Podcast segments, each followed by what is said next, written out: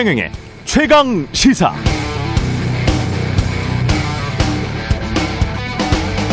네, 지난 금요일 KBS 9시 뉴스가 오세훈 후보의 내곡동 땅에 대한 보도를 했습니다. 오세훈 후보 처가가 2005년 6월 개발 용역 직전에 내곡동 땅의 경계 측량을 했고 이때 오세훈 후보가 있었다는 복수의 목격자 증언이 담겨 있었습니다.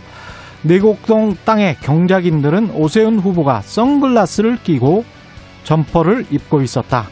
생태탕도 함께 먹었다고 말했습니다. 당초 땅의 존재나 위치도 몰랐다는 오세훈 후보의 해명과는 거리가 먼 증거, 증언들이 계속 나오고 있는데요. 오세훈 후보 측은 즉각 KBS가 악의적 허위 보도를 했다며 대검찰청에 고발했습니다.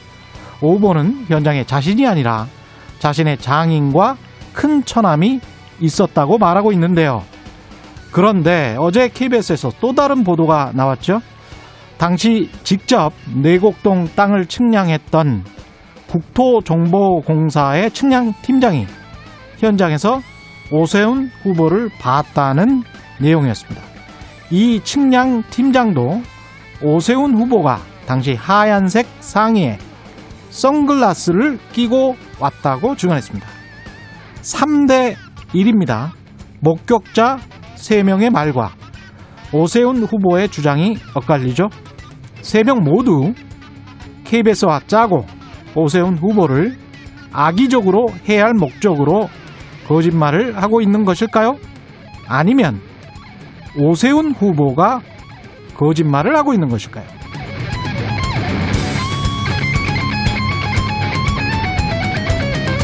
네, 안녕하십니까. 3월 29일 세상에 이익이 되는 방송 최경령의 최강시사 출발합니다. 저는 KBS 최경령 기자입니다. 최경령의 최강시사 유튜브에 검색하시면 실시간 방송 보실 수 있고요. 문자 참여는 짧은 문자 50원, 긴 문자 100원이 드는 샵 9730, 무료인 콩 어플에도 의견 보내주시기 바랍니다. 오늘 1부에서는 대권 주자이자 국민의힘 서울시장 공동선대위원장 유승민 국민의힘 전 의원 만나보고요. 2부에서는 최고의 정치 더불어민주당 강훈식 의원, 국민의힘 성일종 의원과 함께합니다.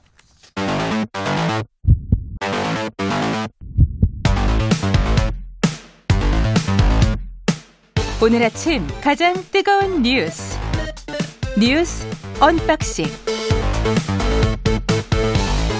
자, 오늘 아침 가장 뜨거운 뉴스 뉴스 언박싱 시작합니다. 민동기 기자, 김민아 시사평론가 나와 있습니다. 안녕하십니까? 안녕하십니까? 안녕하세요. 예. 재보궐 선거 아, 9일 앞으로 다가왔군요. 이 첫 주말 유세전이 펼쳐졌거든요. 예. 그러니까 강남에서 이제 부동산 문제에 민감한 지역 아닙니까? 음. 아, 박영선 후보 같은 경우에는 서초구를 관통하는 경부 고속도로를 지화하겠다 이렇게 예. 얘기를 했고 그리고 공공과 민간이 참여하는 참여형 모델로 재건축 재개발 추진을 하겠다 이런 입장을 밝혔습니다. 그러니까 약간 좀 규제 완화 쪽으로 약간 기운 듯한 그런 발언이기 때문에 예. 너무 지금 규제 완화 쪽으로 지금 공약이 가는 것 아니냐라는 그런 지적이 나오고 있는데요. 음. 오세훈 후보 같은 경우에는 자신이 취임하면 일주일 안에 재건축 재개발 규제를 풀겠다라고 얘기를 하지 않았습니까? 예. 근데 박영선 후보는 이걸 비판을 하면서도 다 허가하면 투기판 서울이 된다 이렇게 비판을 하면서도 예. 어, 박영선 후보 역시 이제 강남 재개발 재건축은 공공 주도를 고집 안 하겠다라는 그런 언급을 했기 때문에 음. 규제 완화 어떤 그런 신호를 좀 받아들여지고 있는 그런 분위기입니다. 그 이게 오세훈 후보는 원래 이제 처음부터 이 주장을 했고 민간 음. 재건축 재개발을 확 풀어야 뭔가 이제 공급이 이제 좀 뒷받침이 되면서 어, 집값이 잡힐 수 있다 뭐 이런 식의 주장 있지 않습니까? 음. 전형적인 음. 것인데 이 주장을 해왔는데 박영선 후보의 경우에는 아무래도 이 그동안에 이제 정부 여당의 입장하고는 좀 다른 듯한 이런 예. 발언을 했기 때문에 이런 것들이 이제 좀 조명이 되고 있고요. 그리고 이제 연합뉴스와 인터뷰에서도 이렇게 얘기를 했습니다. 문재인 정부가 부동산 정책을 잘했다고 생각하지 않는다. 내가 서울시장이 되면 부동산 정책과 관련해서는 확실히 달라지는 부분이 많이 있고 다를 것이다. 이렇게 했는데 결국 이제 지금의 어떤 정부의 어떤 정책 이런 것보다는 확실히 이제 어떤 시장적으로 그리고 좀 더 이제 민간 위주의 아, 이런 개발 쪽으로 많이 기운 얘기를 하고 있다 이렇게 해석할 음. 수밖에 없는 거죠. 그런데 과연 그런 정책을 실시를 했을 때 예를 들면 지금의 어떤 부동산 문제를 해결할 수 있다거나 집값을 잡을 수 있는 거냐 예. 그거에 대해서는 우리가 좀 확신을 하기가 어려운 부분이 있지 않나 뭐 그런 생각입니다. 저는 뭐 경제쇼를 진행하면서 오랫동안 많은 뭐 전문가들을 만났습니다만은 공통적으로 이 그 하는 이야기는 금융 쪽을 잡지 않으면 음. 집값은 뭐 그러니까 자꾸 공급 쪽만 우리가 이야기를 하잖아요. 네. 근데 이제 금리 그다음에 원리금 분할 상환 지금 한 40% 정도가 여전히 이자만 갚고 있어요. 그렇죠. 그다음에 신용대출 같은 경우는 뭐 100% 전부 다 이자만 갚고 있잖아요. 네. 그러니까 그거를 따박따박 원금이랑 같이 갚아라. 음. 이렇게 해버리면 대출이 급격하게 줄어들고 그러면서 그 금리 상승 효과를 그냥 봐버리는 거죠. 음. 그렇기 때문에 근데 이제 그것의 단점은 경기가 굉장히 안 좋아질 겁니다. 그렇죠. 예. 그러면 이제 원금을. 상환해야 되니까 네. 한 달에 가령 20만 원 이자 갚다가 100만 원 원금 상환해야 된다 그러면 소비할 게 없을 거 아니에요. 네. 그러니까 그 정책을 잘 취하지를 못해요. 거의 모든 정부가 표가 떨어지니까. 표가 떨어지니까. 네. 사실은 재건축 재개발만 이야기하고 있는 두 후보 모두 일종의 선심 선심성 공약이다. 저는 그렇게 생각을 합니다. 예. 과거에 비해서는 이제 원금을 같이 갚는 그 대출의 형태가 더 많아지긴 했죠. 근데 그것도 그렇죠. 사실 기존의 어떤 굉장히 장기화 시켜서 음. 대출을 길게 이제 기간을 둬서 예. 원리금을 상환하는 것에 부담을 줄이는 형식으로 이제 많이 하고 있기 때문에 음. 말씀하신 대로 뭐 방법을 여러 가지를 해도 기본적으로 부동산을 담, 부동산 담보 대출을 기반으로 해서 이제 금융이 자기 존재가 있고 그걸 통해서 또 이제 산업이 굴러가는 이런 방식의 이제 체제에서는 아무래도 이제 뭐 어렵겠죠. 그런 방식의 문제를 해결하는 게. 음. 근데 중요한 거는 일단 서울시장이 거기에 대해서 이제 할 수 있는 역할도 또 제한적인 부분도 있고 하기 때문에 그렇죠. 그렇죠. 이 부동산 대책이나 공약이라는 거를 사실 어떻게 가져갈 거냐 근데 고민스러운 부분이 있을 수밖에 없는데 예. 기본적으로 지금 정부 정책과 이런 어떤 정부가 그동안 이제 해왔던 패러다임이 음. 이번에 무너지고 마지막으로 이제 LH 사태 때문에 완전히 이제 좀 어, 이것은 실패했다 이렇게 도장이 딱 찍히면서 사실은 음. 박영선 후보가 꺼낼 여러 가지 카드나 이런 것들이 좀 공공해졌다 이런 측면이 지금 있는 것 같습니다. 그렇습니다. 게다가 이제 그 유권자 구성을 보면요. 한 부동산 정치하기는 참 재밌는 것 같아요. 네. 유주택자 가구가 55% 정도 되고 서울 맞습니다. 같은 경우는 맞습니다. 무주택자 가구가 45% 정- 정도 되거든요. 네. 전국적으로 봤을 때는 유주택자가 60대, 무주택자가 한 40 이렇게 가구 수가 돼 있기 때문에 네. 아 이게 유권자의 표를 원하는 정치인들은 어떤 집 가격을 반드시 하락시키겠다 이 말이 잘 안 나오는 것 같아요. 네. 무주택자들 입장에서는 그랬으면 좋겠는데 특히 네. 이번 주말 같은 경우에 지난 주말 같은 경우에는 음. 강남에서 두 후보가 모두 유세를 했거든요. 예, 그런 특, 특성도 좀 감안해야 될것 그렇죠, 같습니다. 그렇죠. 아 강남이라는 그 지역적 특성. 네. 근데 후보들 간 지금 막말 논란- 논란도 좀 있고 내곡동 땅 의혹 내가 제가 오프닝에서 말씀드렸습니다만은 그것도 있고 그 막말은 예, 이게 옮길 때 굉장히 조심해야 되기 때문에요. 예. 그냥 막말이라고 하겠고요. 예, 그 내곡동 땅 같은 경우에는 그 오세훈 후보가 내곡동 땅의 존재와 위치도 몰랐다. 이게 처음 해명이었거든요. 그렇죠. 근데 최근 KBS 보도를 보면 이 오세훈 후보가 지난 2005년 내곡동 땅 측량에 참여를 했고 음. 이로부터 9일 후에 서울 도시주택공사가 조사 설계 용역 계약서를 체결했다. 예, 이렇게 보도를 했습니다.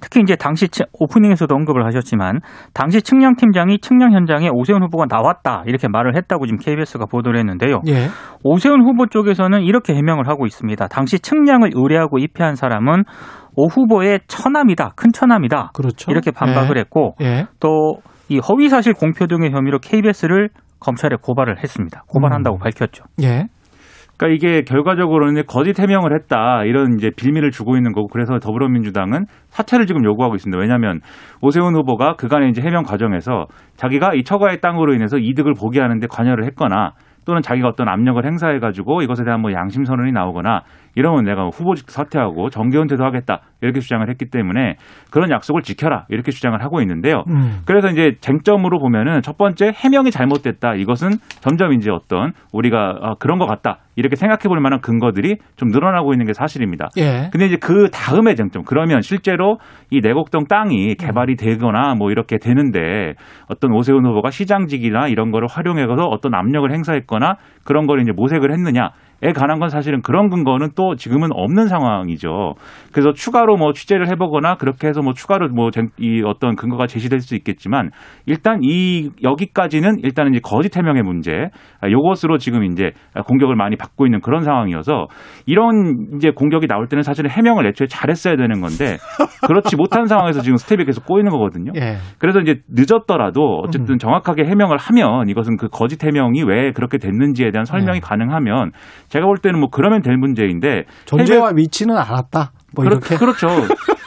KBS를 막 고발을 하고 뭐 이렇게 할 문제인가는 좀 의문입니다. 왜냐하면 언론이 어쨌든 예. 검증이나 이런 걸 위한 보도를 이제 하는 것인데 이런 것을 언론의 뭐 역할이죠. 뭐. 그렇죠. 이런 예. 것을 악의적인 보도다 이렇게 계속 이제 낙인만 찍는 걸로는 음. 과연 이게 해명이 될 것인가 그건 좀 의문이죠. 그 보도 보신 분들은 아, 아시겠지만 KBS 9시 뉴스가 아주 지극히 드라이하잖아요. 네. 그래서 사실 보도와 증언이 있고 그다음에 오세훈 후보 측의 반박이 있고 딱 그런 형태거든요. 그래서 뭐 그게 대검찰청에 고발을 했다고 해서 뭐가 크게 달라질 것 같지는 않습니다. 그 측량이 뭐 죄도 아니고 뭐 예. 측량을 하면 뭐 잡혀가는 것도 아니고 뭐 본인들 땅 그리고 아. 그 처가의 땅인 것도 사실이고 예. 거기에 같이 갔다는 이유만으로 뭐 어떤 뭐 문제가 생기는 것도 아닌데 그리고 이 사람들이 이제 증언을 했는데 그 증언이라는 게 그럼 증거 있냐 이렇게 말씀하실 수 있는 분들이 있는데 세계적인 특종이라고 할 수 있는 AP통신의 그 베트남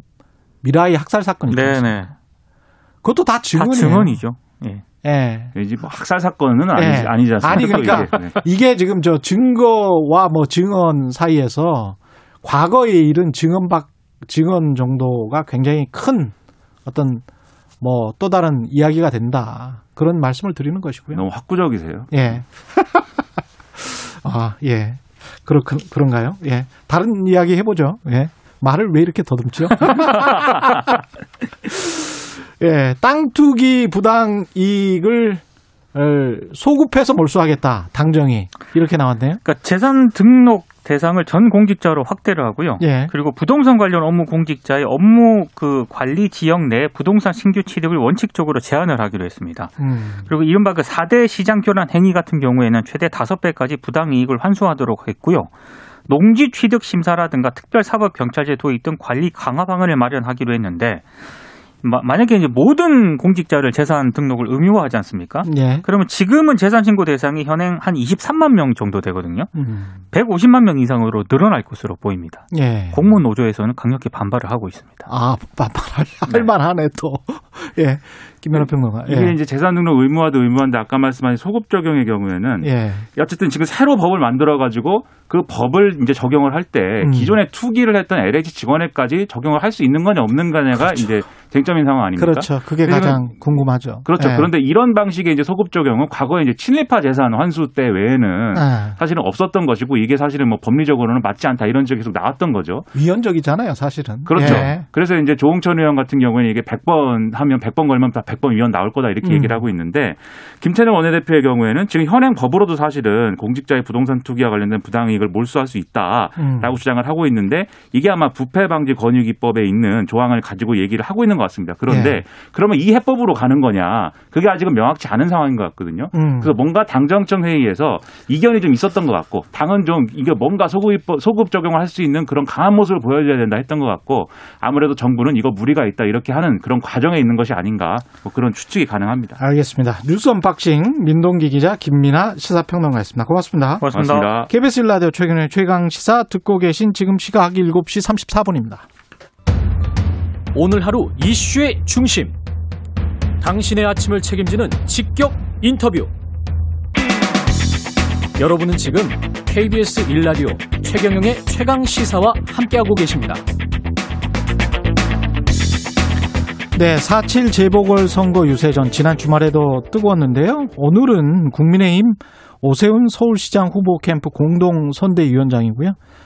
대권 주자이시기도 합니다. 유승민 선대위원장 직접 스튜디오에 모셔서 재보궐 선거 이야기 그리고 대선 이야기도 같이 나눠보겠습니다. 안녕하십니까? 예, 안녕하십니까. 예. 유승민입니다. 지금 뭐 오세훈 후보는 굉장히 긍정적으로 보고 있는 거죠. 9일밖에 예, 뭐. 남지 않았는데. 예. 예, 저희들은 긍정적으로 보고는 있습니다. 예. 여론조사를 보고요. 예. 그런데 사실 투표의 마지막 선거 결과는 음. 이 투표율에 달린 것 같아요. 예. 재보궐 선거다 보니까 대선이나 총선에 비해서 투표율이 좀 낮을 것 같고 음. 그러면 양쪽에 이제 적극 지지층들이 투표를 많이 하게 되고 네. 그래서 저는 뭐 이렇게 양쪽의 적극 지지층 말고 중간에 계시는 시민들께서 얼마나 투표에 참여하느냐 음. 거기에 달린 거라고 봅니다. 중도층이 얼마나 투표에 참여하느냐. 예. 중도층이 지금 현재 국민의힘에 상당히 우호적이다 그렇게 생각하고 계십니까? 최근에 저는 많이 우호적으로 바뀌었다고 생각합니다. 어떤 이유 때문일까요? 제일 큰 거는 저는 부동산 부동산이다? 대책 실패, 음. LH 사태, 네.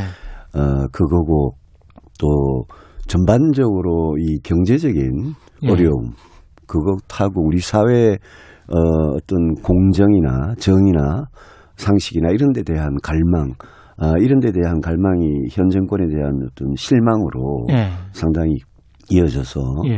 그래서 중도층 마음이 어 지난해 총선에 비해서 저희들이 확인하게 느낄 정도로 음. 많이 이, 이 정권에서 돌아섰다. 다만 저희 국민의힘이 야당이 그런 어떤 돌아선 민심을 얼마나 저희들이 흡수할 수 있느냐. 음. 그거는 또 저희들 숙제라고 생각합니다. 국민의힘 그 선대위에서도 계속 매일 어떤 조사를 따로 하고 계시죠? 어 일부 예 내부적으로 일부, 예, 네. 예 여론조사를 매일 하는 건 아니지만 그 분위기도 괜찮습니까? 그 외부에 추세는 언론에 발표되는 추세하고 거의 비슷합니다. 비슷합니까? 예. 그 부동산 말씀하셨는데 사실은 LH 투기 사태를 만약에 서울 수도권 아파트 가격이 지금 뭐 좀 적정했다면 예. 그랬다면 이 정도로 국민들이 분노하지는 않았을 것 같아요. 저도 똑같은 생각입니다. 이게 지난 4년간 집값하고 전월세가 음. 이렇게 오르지 않았다면 그러면 우리 젊은이들 뭐 영혼까지 끌어가지고 그렇죠. 집을 사고 전세금 마련하고 이러지 않습니까? 예. 그것 때문에 4년 동안 시민들께서 고생을 하시다가 음. LH 땅 투기 사건이 맞아요. 터지니까 예. 어, 어떻게 LH, LH 직원들은 내부에 미공개된 음. 개발 정보를 이용해서 자기들만 독점적으로 아는 정보를 이용해서 투기를 할 수가 있느냐. 음. 우리는 이렇게 고생하고 있는데 음.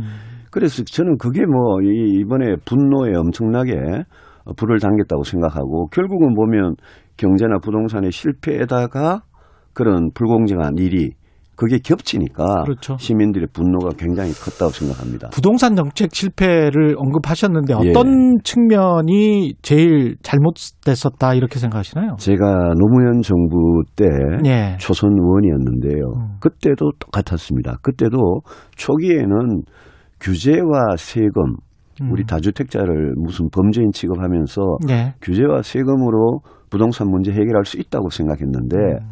실제 해보니까 규제와 세금만으로는 부동산 문제가 해결이 안 되더라. 예. 왜냐? 부동산 시장이라는 건 결국 사람들이 본능이 움직이는 시장인데 음. 그게 내 집 마련의 문제든 전월세 문제든 예. 거기에는 수요 공급이 작용을 하는데 예. 공급을 막아놓고 규제 세금만 가지고는 문제 해결이 안 되더라는 걸 노무현 정부 때 우리가 깨달았는데 예. 이 문재인 정부도 똑같은 일- 일을 4년 동안 한 겁니다. 음. 더 강하게 더 세게 한 거거든요. 예. 그래서 저는 보니까 문재인 정부 초반에 만약 그게 공공 임대든 아니면 민간 주택이든 초반부터 공급을 충분히 해가면서 이런 정책들을 썼더라면 음. 지금보다는 훨씬 나았을 거라고 생각합니다. 공급을 충분히 했었어야 됐다. 예. 근데 이제 세계적인 뭐 저보다 잘 아시겠지만 넘베오랄지 이런 여러 예. 그 사이트들을 보면 예. 전 세계에 한 500개가 넘는 도시들이 사실은 부동산 가격이 다 오른 거는 사실이거든요. 그런 측면도 있습니다. 예, 그러니까 예, 저금리- 그거는 이제 유동성 때문에 그렇죠. 예. 예. 근데 이제 그 기조하에서 정부가 어느 정도까지 그러면 어떻게 했어야 됐을까를 좀 고민을 할 수밖에 없게 됐더라고요. 어, 뭐 돈이 풀려가지고 예. 돈이 풀려가지고 그게 생산적인 곳으로 안 가고 음. 부동산이나 주식으로 몰린 그런 측면은 사실은 세계 공통적인 현상이죠. 예. 선진국에서도 뭐 2008년 금융위기 또 이번에 코로나 위기 돈 엄청나게 풀었지 않습니까? 예. 그 점은 저도 인정을 합니다. 음. 다만 어떤 걸 우리가 생각해야 되는가 하면 아주 오래전에 노태우 정부 때 주택 200만 호 건설을 하면서 했죠. 일산 분당을 건설을 했지 않습니까? 음. 그때 분당에 한 10만 호 정도 건설하면서 분당의 아파트 공급이 강남 집값을 10년간 잡았다. 음. 안정시켰다. 예. 이런 걸 전문가들이 지적을 하는데 공급은 공급대로 시장에서 그만큼 중요합니다. 음. 말씀하신 돈이 풀리는 거 그거는 약간 어떻게 보면 거시경제적인 환경인데 예. 그런 점도 저는 뭐 인정은 합니다만은 음. 그렇다고 해서 정부가 아, 수요 공급이 작용하는 시장에서 공급을 꽉 막아놓고 수요만 가지고 규제하는 그런 정책이 통할이라고 보는 거는 그거는 좀 어리석다고 예. 보는 거죠. 예. 지금 그 여당은 당정이 LH 땅 투기 관련해서는 부당이 몰수하겠다. 소급 예, 적용하겠다. 예, 예. 이렇게 이야기를 하고 예. 있는데 이거는 현실성이 있다고 보십니까? 그 바로 며칠 전에 음. 그 LH 5법이라고 예. 법을 법 중에 세 개 법을 통과시켰습니다. 예. 아 그런데 이제 소급 적용 조항은 여당 민주당 스스로 이게 소급 적용하면 안 된다는 헌법의 위반이라고 예. 스스로 그 소급 적용 조항을 뺐었습니다. 아, 그리고 지금 아시다시피 작년 총선 이후에 민주당이 180석을 차지하고 있으니까 예.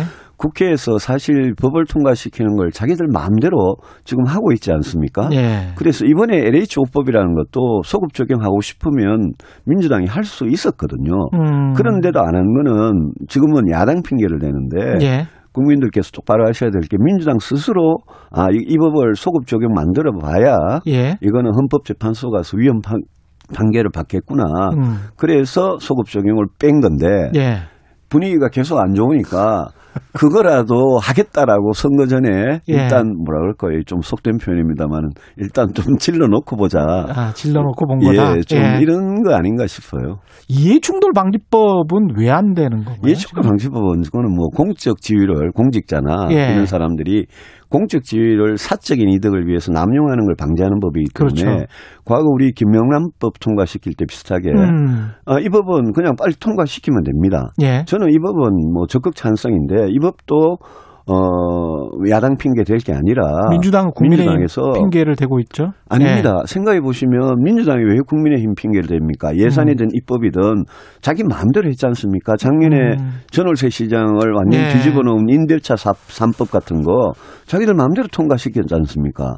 그래서 저는 이 문제는 그렇게 야당 핑계 될 게 아니라 빨리 예. 통과시키고 야당도 이 문제 가지고 뭐 조항을 어, 법리에 맞게 심의하는 건 좋습니다만은 어, 이거는 통과 협조하는 게 맞다고 생각합니다. 야당도 통과 협조해야 예. 된다. 예. 이 오세훈 후보의 내곡동 땅 관련해서 예. 계속 지금 의혹이 제고, 제기되고 있는데 이 부분은 어떻게 보세요? 그게 예. 그 오세훈 후보의 그 부인이 예. 초등학교 몇 학년 땐가 하여튼 장인한테 예. 장인 돌아가셔가지고 예. 상속을 받은 거라 그럽니다. 예. 그리고 거기에서 받은 보상금이 보상금 중에 8분의 1인 4억 5천이 음. 이제 오세훈 후보 부인의 몫이었다 그러고요. 네. 결국 이 문제는 제일 중요한 거는 한참 수십 년이 지나서 오세훈 후보가 그 땅이 이 지구 지정될 때 자기가 뭔가 시장으로서 권한을 남용을 했느냐 음. 이 문제라고 생각하는데 이제까지는 아무런 증거가 나온 게 없습니다. 권한남용의 증거는 없다. 예, 그런데 오세훈 후보가 초반에 기억이 좀 이렇게 왔다 갔다 하셨나 봐요. 땅의 그걸 가지고 위치도 예, 모르겠다. 민주당이 예. 그걸 가지고 이제 거짓말한다 음. 이렇게 이야기를 하시는데 제가 보기에 뭐 그 사안 자체가 거짓말할 이유도 별로 없고 음. 그래서 내곡동 이사 이 문제는 10년 전 선거에서도 나왔던 이슈를 예. 민주당이 지금 이래 재탕하는 거라서 저는 뭐 선거에 큰 임팩트는 없을 거라고 봅니다. 그렇군요. 그 2016년에 새누리당 원내대표 시절에 맞습니다. 예. 증세 없는 복지는 허구다. 예. 이렇게 말씀하시면서 박근혜 전 대통령이랑 갈등이 좀 있었고. 예, 많았습니다. 예. 근데 이제 사실은 증세 논의는 모든 여야가 다 부담스러워 한 부담스럽죠. 거란 말이죠. 그래서 왜 이제 증세 논의를 계속 꺼내세요? 당시 2015년이었습니다. 원내대표 때 정세 없는 복지는 허구라고 그랬는데 예. 그 당시에 박근혜 정부 초반 2년 동안 재정 적자가 계속 쌓였습니다. 음. 그런데 대선 때 약속한 복지 공약은 지키려고 그러니까 예. 계속 이제 재정 적자 국가 채무가 늘어나는 겁니다. 음. 그래서 복지를 하려면 국민들한테 당당하게 예. 아, 복지를 하려면 두 가지 방법밖에 없다. 당장 지금 세금을 거두든지 그렇습니다. 아니면 국채를 발행해서. 미래 세대의 빚으로 맞습니다. 이렇게 넘기든지 예. 그 저는 미래 세대의 빚으로 넘기는 것보다는 현 세대 사람들이 세금을 내서 그 세금 가지고 국가가 어려운 분들 도와주는 복지를 하는 게 맞다. 음. 저는 그런 차원에서 예. 정세는 복지보다는 예. 복지를 하려면 정세를 해야 된다라고 했고 음. 또 저는 OECD 한 평균 정도의 복지는 우리 국민들이 누릴 권리가 있다. 예. 그래서 세금은 중부담 정도, OECD의 중부담, 예. 또 복지도 OECD 중간 정도의 수준, 음. 그 정도는 가자 이래서 제가 중부담 중복지로 가자 이렇게 했는 건데 말씀하신 대로 세금을 늘리는 거는 정치인들한테는 거의 독약 같은 겁니다. 그렇죠. 그래서 예. 제가 늘 진영을 넘어서 예. 세금 같은 문제는 국민을 여야가 같이 설득해서 합의를 보는 게 맞다. 음. 일종의 큰 사회적인 합의죠. 예. 우리가 노, 노동개혁 할 때도 꼭 그런 문제가 있거든요. 맞습니다. 굉장히 반발이 심하기 때문에 어느 나라든 선진국들은 여야가 그럴 때는 합쳐가지고 음. 국민을 설득하고 이런 게 필요한데 우리 예. 정치가 이제 세금이든 노동개혁이든 이런 이런 건 표가 안 되고 표가 안. 인기가 예. 없는 정책을 추진하지 못하는 그런 합의를 못하는 거죠. 저는 우리 정치 실패라고 봅니다. 일반 증세를 지금 말씀하시는 거죠? 부자 증세랄지 대기업 저는 일반적인 보편적인 보편적 증세를 이야기하고 보편적 그 복지를 말씀하시는 그렇습니다. 거고. 예. 아, 저는 보편적 복지는 아니고요. 아니고 선별적 복지지만 예. 예. 정세는 보편적 정세를 하되 선별적 복지를 늘리는 것. 그렇, 그렇습니다. 아, 그러면 이재명 경기도지사의 기본소득이랄지 이런 것과는 좀 반대되시겠네요? 대신에. 기본소득, 기본주택, 기본대출에 대해서 아주 강하게 반대합니다. 강하게. 왜냐하면 제가 예. 그거는 공정하지 못합니다. 공정하지 서민들한테 못하다? 불리한 네. 겁니다. 기본소득만 보셔도요. 왜 똑같은 돈을 예? 자산이 많고 소득이 많은 분들한테 음. 왜 똑같이 줘야 되느냐. 그 돈을 가지고 서민들 저소득층한테 두 번, 세 번 드릴 수 있는 그런 돈을 음. 왜 그렇게 쓰느냐라는 게 제가 그거는 서민들한테도 피해를 주고 공정하지도 못하고 우리 사회복지 원리에도 맞지 않다 이렇게 예. 봅니다. 근데 이제 이걸 주장하시는 분들은 그렇게 그 뭐랄까요? 정부로부터 받은 돈을 가지고 경제적인 효과, 뭔가 소비가 늘어나고 그럴 가능성 그 특히 이제 지금 같은 코로나 19 상황에서는 그럴 가능성이 있지 않느냐 이런 이야기를 하는 건데요. 그 예. 제가 뭐 KDI 출신입니다만은 예, 그렇죠. KDI 박사들이나 조세연구원 박사들이 예. 열심히 연구한 결과 예. 똑같이 돈을 주면 부자들은 그냥 그 그렇습니다. 돈을 저축해 버리고 예. 서민들은 돈을 쓰기 때문에 음. 그 소비 효과가 크지 않다. 차라리 서민들 저소득층한테 많이 드리는 게 음. 소비 효과를 더 올린다. 예. 이렇게 이미 나와 있습니다. 이재명 지사가 그 점을 자꾸 무시하고 계시는 거죠. 예. 지금 사실 대권에 2022년에 나온다고 지금 말씀하셨잖아요. 저는 예, 뭐 여러분 뜻을 굳혔고 예. 이번이 저희 정치의 마지막 도전이라고 생각하고 아, 예, 도전하고 있습니다. 그런데 윤석열 전 총장이 상당히 지지율이 높단 말이죠. 예. 그러면 지금 어떻게 보면 경쟁자가 되는데 예. 어떻게 보십니까? 뭐 아주 강력한 경쟁자죠. 예. 근데 아직 대선이 1년 남아 있고 음. 저는 몇 번 어, 이 민심이 출렁거릴 계기가 있다고 생각하고 예. 저는 제 나름 제가 제일 강점을 가진 경제 분야, 음. 특히 코로나 위기 이후에 경제를 어떻게 살리느냐. 예. 이게 부동산 포함해서 굉장히 중요한 이슈이기 때문에 음. 거기에 열심히 준비하고 있고 윤석열 총장님 같은 경우에는 뭐 아주 좋은 야권의 후보라고 제가 보고 예. 같이 가자. 우리 음. 국민의힘에 들어오셔가지고 같이 가자. 어차피 내년에 정권 교체하려면 야권에 가장 경쟁력 있는 단일 후보를 뽑아야 된다. 예. 저들 저를 포함해서 윤석열 총장, 뭐 안철수 뭐 대표, 음. 뭐 홍준표 대표 저는 다, 다 우리 함께. 국민의힘이 문을 열어서 어. 그 안에서 경선을 해서 예 경선을 해서 공정하게 경선을 해서 단일 후보를 뽑는 게 그게 우리 전략 큰 전략이 돼야 된다 이렇게 봅니다. 근데 일각에서는 제 3지대를 만들어서 특히 뭐 김종인 위원장이 나가서 김종인 플러스 윤석열 플러스 뭐 김동연 이런 여의도 종가에 그런 말이 있잖아요. 예, 그런 말이 있는데요. 예. 어, 처음에 정치를 시작하면서는 국민의힘에 들어오기가 조금 꺼려질 수도 있을 겁니다. 그만큼 저희들은 국민의힘이 변화 혁신하는 이번 전당대회를 하고 예. 변화 혁신하는 모습을 저희들은 계속 보여드리면서 음. 저희들은 완전히 이렇게 열어놔야 된다고 생각합니다. 오픈해서 예. 윤 총장 같은 분이 기꺼이 음. 들어오실 수 있는 그런 국민의 힘이 돼야 되고 예. 처음에 제3지대, 제3정당을 만든들 음. 나중에는 결국 합칠 수밖에 없을 거다. 그게 큰 명분이다라고 예. 생각합니다. 물론 합치는 게 정권 교체의 충분한 조건은 저는 아니라고 생각합니다. 예. 저희들이 잘해야죠. 예. 그렇지만 그거는 꼭 필요한 조건이다. 그렇게 보는 거죠. 근데 왜 사람들이 제3지대 특히 이제 김종인 위원장까지 거론하면서 제3지대 이야기를 하는 이유가 아마도 TK를 중심으로 한 어떤 그 너무 보수적인 색채 이것과는 좀 멀- 멀어지고 싶어서 그런 거 아닐까 그런 생각도 들고요. 제가 TK 출신입니다만은 TK 뭐꼭 그, 어, 지극히 보수적인 그런 분들만 있는 건 아니고요. 예.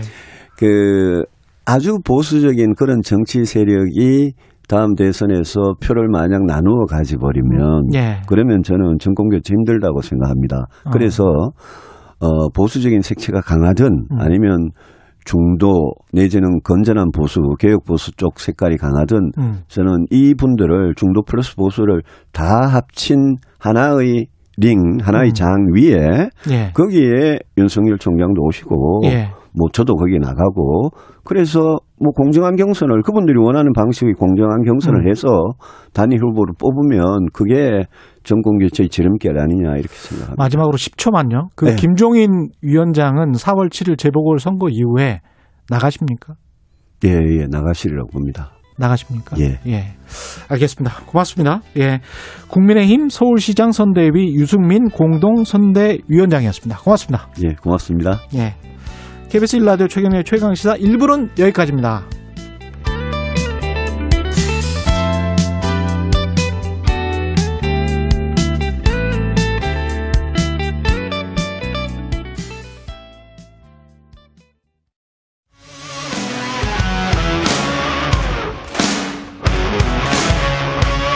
오늘 하루 이슈의 중심 최경영의 최강 시사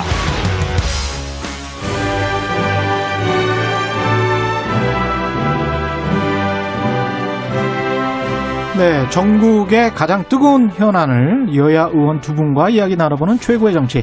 오늘도 여야 의원 두 분 나오셨습니다. 더불어민주당 강훈식 의원 나오셨습니다. 안녕하십니까? 네, 안녕하십니까. 예. 국민의힘 송일정 의원 나오셨습니다. 안녕하십니까? 안녕하십니까. 예. 최근에 최강 시사 유튜브에 검색하시면 실시간 방송 보실 수 있고요. 스마트폰 스마트폰 콩으로 보내시면 무료입니다. 문자 참여는 짧은 문자 50원, 긴 문자 100원이 드는 샵 9730 무료인 콩 어플에도 의견 보내 주시기 바랍니다. 그 스튜디오에 온에어 사인이 들어오기 전에 제가 잠깐 두 의원께 여쭤봤어요. 지금 상황이 왜냐하면 당에서 계속 모니터링을 하고 계시니까 여론조사를 약간 좀 달라지는 느낌이 있는 건지 어, 어떻습니까? 저희는 음. 이제 조금씩 역전의 시작이다. 뭐 이렇게 조금씩 좁혀지고 있다 이런 걸 말씀드리고 싶고요. 예. 뭐 여전히 쉽지 않은 선거입니다. 저희로서는 음. 쉽지 않은 선거지만 공식 선거 운동이 이제 돌입하면서 지지층이 결집되거든요. 예. 그러면서 이제 조금 어, 집중이 되기 시작했고 또 한편으로는 오세훈 후보 거짓말이 자꾸 커지고 있어서 그런 것에 대해서 불신들이 좀 확장되고 있다 이렇게 음. 분석하고 있습니다. 성 의원님 어떻게 그 국민의힘 쪽에서는 가- 마찬가지로 매일 뭐 모니터링 하고 계시는 거죠? 예. 어, 뭐 매일은 못 하고요. 예. 어, 지금 국민들께서 보고 계신 어, 아마 여론조사 음. 같은 큰 추세의 흐름에는 큰 변화가 없는 것 같습니다. 큰 변화는 없다. 예. 그러나 어, 아무래도 이제 시간이 가까워 오면 음. 모든 선거가 그렇습니다. 마지막으로 종착점으로 향할수록 약간씩의 수렴되는 기능은 있지만 예. 트렌드에는 큰 변화가 없는 것 같습니다. 음, 여전히 뭐 우리가 승, 승기를 잡고 있다. 이렇게 말씀하시는 거네요. 뭐 예. 승기라고 얘기할 수는 없고요. 이제 끝까지 저희도 겸손하게 어, 최선을 다해야지요. 그러나 예. 아, 선거는 여론조사라고 하는 것은 트렌드를 보는 건데 예. 그 방향성을 가리키고 있는 큰 어, 이 흐름에 있어서는 예. 어, 거의 유사한 형태를 지금까지 유지하고 있습니다. 강원님 방금 말씀하셨지만 그 오세훈 후보 내곡동 땅 관련해서 네. KBS 보도가 계속 있었는데 이게 어떤 영향을 줄 가능성이 있나요? 근데 일단 이제 정부 여당에 그냥 제가 좀 뭐 3인칭으로 말하면 안 되겠지만 예. 여론조사를 보면 정부 여당에는 불만이 많은 거거든요. 민심이. 민심에 대해서 예. 보면. 근데 이제 오세훈 후보에 대해서는 불신이 쌓이는 거예요. 음. 불만 다 불신이다. 저는 이렇게 보는데요. 예. 불만은 어쨌든 뭐 저희가 노력하고 이런 것에 또 회치, 회초리도 맞을 수도 있고 노력해야 되는 부분이지만 신뢰하지 못하는 지도자에 대해서는 사실은 어 되게 뭐라고 할까요? 그러니까 믿, 믿지 못하는 지도자에 대해서 시- 서울시정을 맡길 수 있느냐 이런 인식들이 확산될 수밖에 없다. 저희는 이렇게 보고 있습니다. 네. 글쎄 그 여당의 희망사항이긴 하겠지만 사실 그 예. 오세훈 후보의 문제점은 뭐냐면 예. 서울시장에 재직하고 있을 때에 음.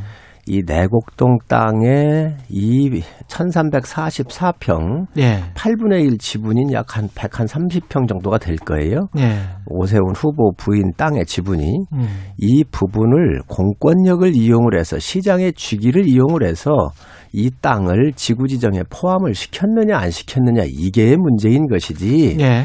그 부수적으로 나오는 여러 가지 이런 것들을 가지고 이렇게 논하는 것은 시민들 수준이 그 정도는 다 판단할 수 있다고 생각을 합니다. 그 부분에 대해서는 저는 뭐 그렇게 영향이 없을 거라고 봐요. 근데 이제 해명을 존재나 위치도 몰랐다라고 했는데 세 명이나 그때 당시에 있었다. 측량할 때 그렇게 이제 말이 증언이 나왔으니까 그건 약간 좀 거짓말 의- 논란으로 번질 수가 있는 거 아니에요? 의혹이 의혹이죠 의혹. 예. 그리고 이제 오늘 그 오세훈 후보 측에서 측량 신청은 음, 땅의 실질적인 등기권자, 땅을 수, 그렇겠죠. 소유권자가 아니면 측량을 신청할 수가 없는 겁니다. 그래서.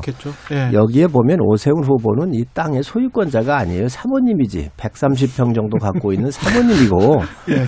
처남들이고 예. 장모 아닙니까? 예. 그렇기 때문에 오 후보는 여기에 신청할 자격도 없고 그렇죠. 그리고 이제 이페인 얘기를 하니까 음. 그 이페인에 대해서는 오늘 아마 그 요청을 할 거예요. 음. 서류를 요청해서 네. 뜨, 저, 하면 이게 나오겠죠. 예. 이게 뭐 15, 16년 전 이야기인데 이렇게 얘기를 하는 게 과연 기억적으로 또 음. 이거에 대해서 모르겠다라고 그러는 사람도 있어요. 더, 마, 더 많아요, 숫자가. 음. 지금 그렇잖아요. 아니고, 예. 그래서 뭐 저는 이런 부분에 대해서 이건 완전히 정치 공세라고 생각을 합니다. 예. 그 이제 잘 보셔야 되는데요.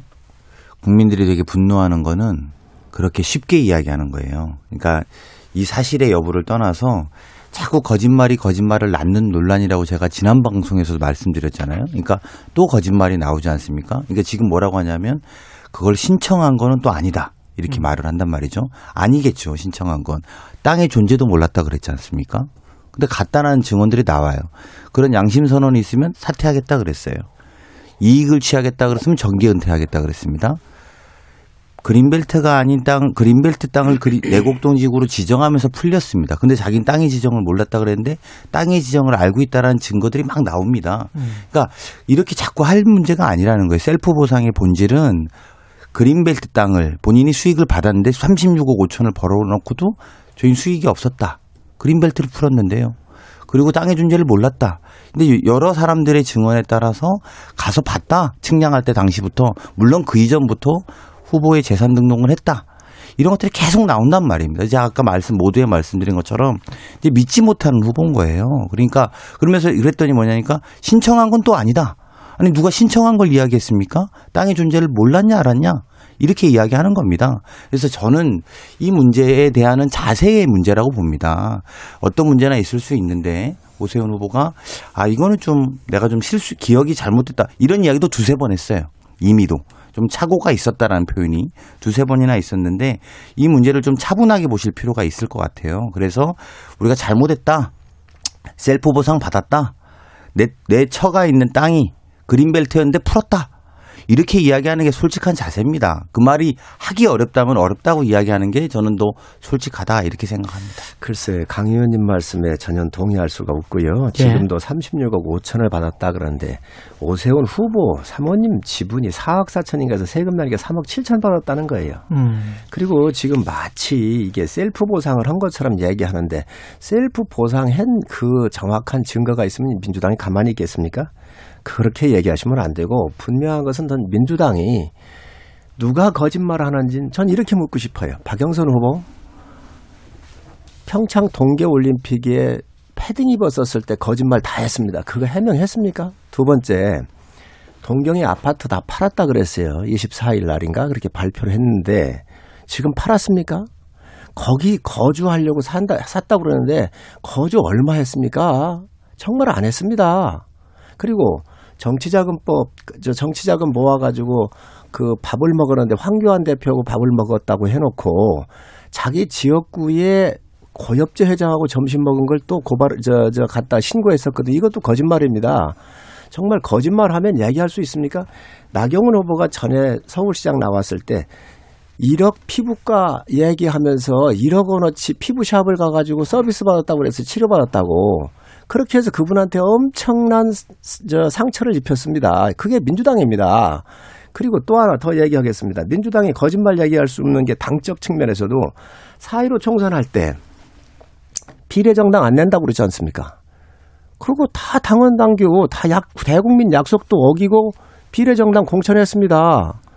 또 이번에 성비위로 이루 성범죄로 이루어지는 이 사건에 있어서 당원 당규 후보 안 나게 또 대국민 약속까지 해놓고 지금 현재 이것도 당원 슬그머니 당원 투표해가지고 뒤집었잖아요. 거짓말을 밥 먹듯 하는 정당과 후보인데 그 후보가 기억이 좀 불분명했던 걸 그걸 가지고 말꼬리를 잡아서 문제의 본질은 오세훈 후보가 여기에 공권력을 이유 사용했느냐 안 했느냐 이 문제잖아요. 그런데 그 네.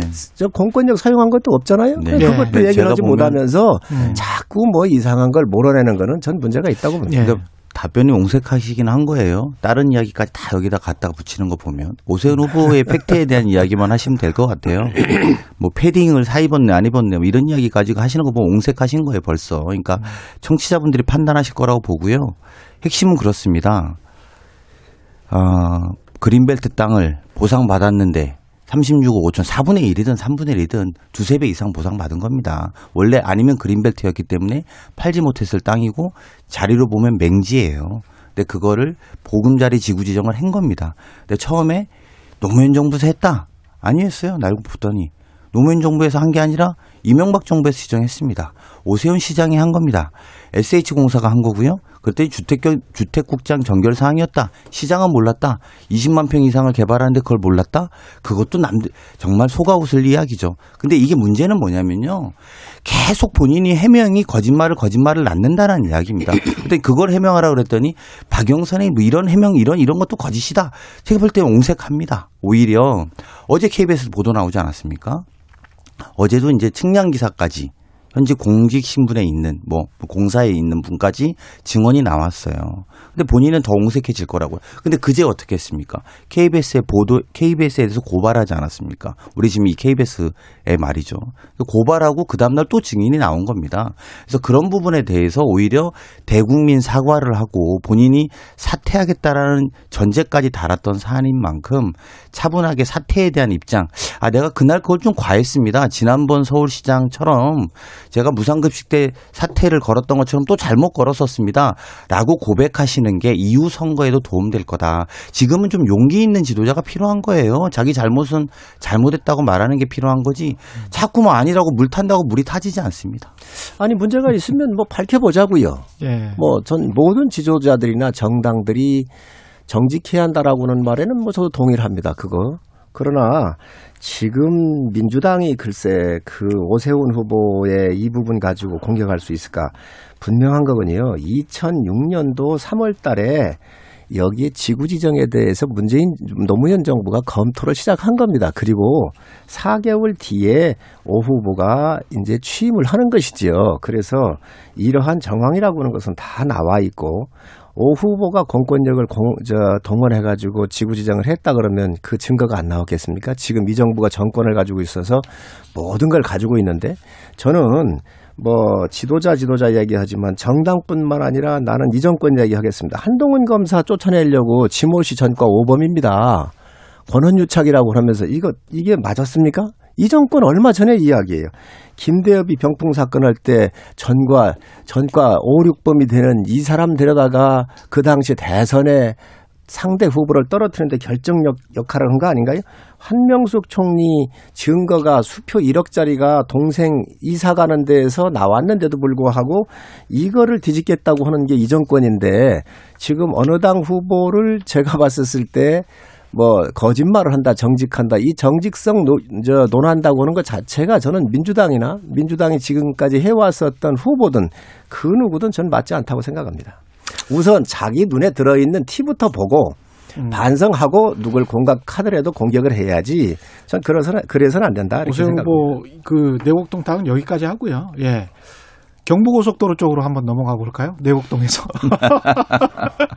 박영선 후보가 경부고속도로 지하화 이야기를 했는데 이게 지금 사실은 좀 오래 나왔던 이야기들이죠. 이 이야기는. 그래서 어떻게 생각하시는지 서로 간에 의견 일치를 볼 수도 있는 공약인 것 같기도 하고 그래서요. 예. 어, 양당이. 아니 이 예. 공약은 서울시장들이 나올 때마다 여러 번 있었던 그쵸. 이야기지요. 예. 또이 공간에 대해서 예. 저는 뭐 민주당 박영순 후보 내놓은 공약 또 음. 오세훈 후보 내놓았었던 공약 예. 이런 것들이 우리 서울 시민한테 도움이 된다고 한다면 선거 끝나고 난 이후에 전체적으로 전 어느 당에 상관없이 서울 시민의 편익을 위해서 검토할 수 있는 부분 있는 사항이다 이렇게 보고 있습니다. 예. 부동산이 뭐 완전히 그, 저, 정치를, 선거를 뭐 압도하고 있어서 여러 가지 이야기가 나오고 있습니다. 박영순 후보는 SH 서울도시주택공사의 분양원가를 공, 분양원가 공개를 공약했고 여기에 관해서 이제 오세훈 후보는 어, 이거는 원래 내가 제안했던 건데 전 시장이 잘못해서 안 하고 이- 있었던 것이다. 원 제작자는 원한 자는 나다. 뭐 이렇게 지금 말씀하고 계시는 거고요. 이 부동산 문제 관련해서는 또 문재인 대통령이 반부패 정책 협의를 오늘 해서 투기 근절하겠다 뭐 이런 건데 이 핵심은 뭐, 뭡니까? 부동산의 핵심은 결국은 부동산 가격이 조금 낮아져야 되는 거 아닌가 이거 아닌가요?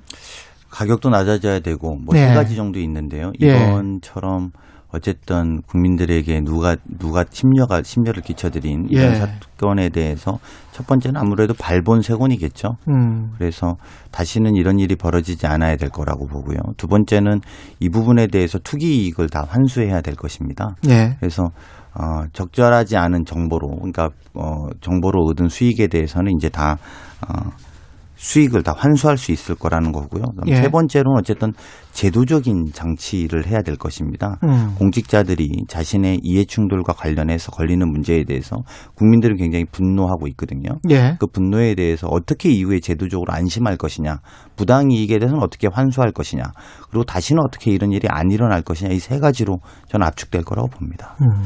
제가 볼 때는 박영순 후보가 상당히 후퇴한 것 같습니다. 부동산 정책에 있어서. 아 그래요? 예. 어, 지금 음, 박 후보께서 어, 상한제가 됐든 또 여러 가지 규제를 풀겠다 이렇게 얘기를 했는데 예. 어, 이 부분은 2006년도 9월 달에 음. 오세훈 후보가 이제 당시 시장이었었을 때 분양원가 SH공사가 공급하고 있는 아파트에 대해서 분양원가 또 상한제 또 후분양제 이것들을 내세웠던 안들이죠. 근데 저도 기억나요. 예, 누가 내세웠든 간에 예. 그걸 떠나서 그게 예. 우리 서울 서울시에 공급이 될 수 있는 음. 그러 하나의 수- 정책적 수단이 될 수 있다고 한다면 여야 후보를 가리지 않고 저는 다 받아들이는 게 맞다 이렇게 보고요. 또 예. 그런 면에서는 뭐 용기 있게 박 후보께서 잘했다고 생각을 하고 음.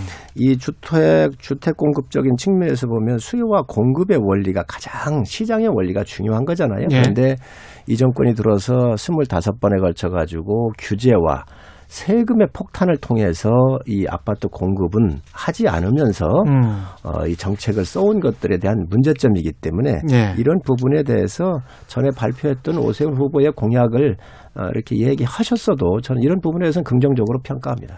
야당이 항상 이제 규제와 세금의 폭탄으로 일관했다. 4년 동안 문재 정부의 부동산 정책이 어떻게 생각하세요? 이 부분에 관해서는? 어, 뭐 그 부분에 대해서 동의하기는 어렵고요. 음. 공급에 대해서도 맞춰왔고 이게 사실은 약간 닭이 먼저냐 달걀이 먼저냐 이런 문제가 있어요. 예. 야당에서 주장하는 재건축이나 이런 것들을 좀 많이 풀면서 좀 해달라 이런 문제도 주장도 있습니다만 예. 또그 일견 또 일리도 있습니다만 그렇게 될 경우에 보통은 재건축이 강남 아파트 쪽이 많거든요. 예. 근데 그러면 또 그게 가격을 시장 가격을 선도합니다. 보통은. 재건축이 그렇습니다. 예. 그래서 이제 그런 것들이 또 이어서 부동산 가격 상승으로 이어졌던 것에 대해서 정권 초기에 많이 경계해왔던 게 사실이고요. 음. 이제 그런 부분에 대해서 왜 공급 대책을 논의하지 않느냐 이런 것들에 대해서 저희는 삼기 신도시들을 이제 만들어 와서 확장해 오려고 해왔던 것이죠. 음.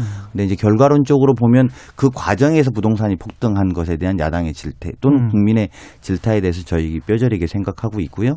이후에는 이제 이걸 제도적으로 좀 안정시키면 나아질 거라고 보고 있습니다. 예. 이 선행지수라고 그런 게 있는데 그 아파트라고 하는 것은 어떻게 몇 년도에 공급하겠다라고 하는 정부의 또 민간과 정부가 내놓는 계획이 굉장히 중요하지요. 예. 그래서 이명박 박근혜 정부 때 같은 경우는 이 공급에 대한 계획을 내놓으면서 부동산 가격이 안정이 됐었고 또 마이너스가 내려간 적이 있었어요. 예. 그런데 박원순 시장이 그 집권했었었던 약 9년여에 걸쳐서 380개의 재건축이나 또 재개발 지역이 취소를 했단 말이죠. 이미 지정된 것조차도. 음. 그래서 이러한 공급이 아- 이 취소가 되는 상태에서 규제만 가지고 그리고 세제 뭐 세금만 세금 폭탄만 가지고 과연 이 정책의 실효성을 가지고 가질 수 있는가? 때로는 규제도 필요할 수 있습니다. 또 예. 금융에 대한 제한할 수도 있습니다. 예. 그러나 이런 것들이 함께 어우러져야지요. 그래서 가장 시장의 기본인 수요와 공급의 원칙을 무시한 정부가 음. 저는 박원순 시장이었고 이 정부였다고 생각을 합니다. 땅 투기와 관련해서 부당이익은 몰수하고 그거 소급 적용하겠다는 입법 추진 당정이 하고 있고요. 이해충돌 방지법 같은 경우는 여야가 이야기해서 어떻게 좀 해보겠다 뭐 이런 것 같은데 둘 다 뭔가 좀 삐그덕거리는 것 같고 하나는 위헌적이다는 비판 또 하나는 어 이- 야당이 같이 하자 라고 이야기를 여당은 하는 것 같고 야당 쪽에서는 이제까지 뭐 같이 한 적이 언제 있었냐 뭐 이렇게 이야기하는 것 같고 어떻습니까? 이해출동 예. 방지법은 우리 선관님이 좀 이야기하실 게 있을 예. 것 같은데. 이해충돌 방지법은 저희 예. 소관입니다. 예. 또 제가 정무위의 간사기 때문에 직접 맡고 있고요. 예. 그래서 우선 이제 두 가지 말씀을 하셨는데 음. 그 몰수와 관련되는 이 법이잖아요. 또 이 법은 우리 저 강 의원님이 국토위에서 하고 계시잖아요. 예. 그래서 24일 날 이거는 몰 저 헌법 13조에 의하면 재산 같은 경우를 함부로 몰수하거나 이런 할 수 없도록 규정이 돼 있잖아요. 자본주의 국가에서 그건 뭐. 그렇습니다. 예. 그러나 또 부패방지법 같은 경우에는 또 그런 것들을 적용할 수 있는 일부 법이 있습니다. 아, 부패방지법에서. 예. 그렇기 때문에 과연 모든 법을 이렇게 음. 강제할 수 있는가? 그래서 아마 국토위의 그 법안 심사 소위에서는 이번에는 통과를 안 했는데 아무래도 이런 법을 밀어붙이는 형태가 이제 여당이니까 또 선거에 관련돼서 하기 때문에 국민 정서가 좀 상당히 안 좋다 보니 법을 이제 몰아붙이는 것 같은데 현행 법에도 그런 법들을 적용할 수가 있습니다. 현행 법에도 예, 예. 저, 이- 몰수를 할 수 있다. 그렇습니다. 예. 그래서 부정부패 방지법 같은 경우에는 이런 법들을 적용할 수 있다는 제가 말씀을 드리고 그러나 우리 모법인 헌법에 대해서는 굉장히 신중해야지요. 음. 그래서 이 부분 헌법을 위반해서는 안 되기 때문에 좀 고민을 잘 해야 되지 않나 생각을 하고요. 이해충돌. 이해충돌 방지법은 저희가 밤 11시까지 하면서 계속 하고 있습니다. 그런데 아, 이게 예. 굉장히 범위가 넓어요. 음. 예, 예, 그 우리가 김영란법 같은 경우를 잘못 만들어 가지고 농산물 5만 원 이상 선물을 못 하게 돼 있었잖아요. 농축산물을. 예. 지금 20만 원까지 넓혔습니다. 예. 예. 를 든다면 예. 그때 화훼 농가들 다 난도 못 보내게 해가지고 피해를 엄청 봤거든요. 그래서 예. 여기에 볼 게 굉장히 많아요. 예를 들면 음. 사립학교 국립학교의 선생님들은 공무원으로 들어가서 이해충돌 방지법에 들어가는데 그렇습니다. 사립학교 선생님들은 안 들어가요. 아. 또 언론인들도 이 들어가죠. 공직을 수행을 하면서. 예. 얻은 정보가 있는데 음. 이 정보에 취득을 했었을 때 이게 공무원이냐 아니냐에 따라서 굉장히 문제가 있어요. 이 기밀을. 그래서 그러네. 이러한 법들에 대해서 굉장히 신중하게 검토를 많이 해야 되기 때문에 예. 이 여당이 자꾸 이것을 뭐 무조건 통과, 통과부터 하려 그러는데 제가 그랬어요. 언론에 다 공개하자. 어. 국민 생활에 얼마만큼 영향을 많이 주는지 예. 국회에서 법을 잘못 잘못 만들었었을 때 이 피해는 국민한테 가기 때문에 우리가 서둘러서 빨리 하지만 아주 신중하게 꼼꼼하게 봐야 된다. 그래서 언론한테 아예 공개를 하자라고 제가 기자회견을 해서 밝힌 바가 있습니다. 지난주에. 쉽지가 않네요. 네, 그 아까 먼저 성 의원님이 제가 국토위는 아니라서요. 음. 산잡인데 제가 성 아유, 의원님이 제가- 어느 어느 어느 상임인지 아는데 예.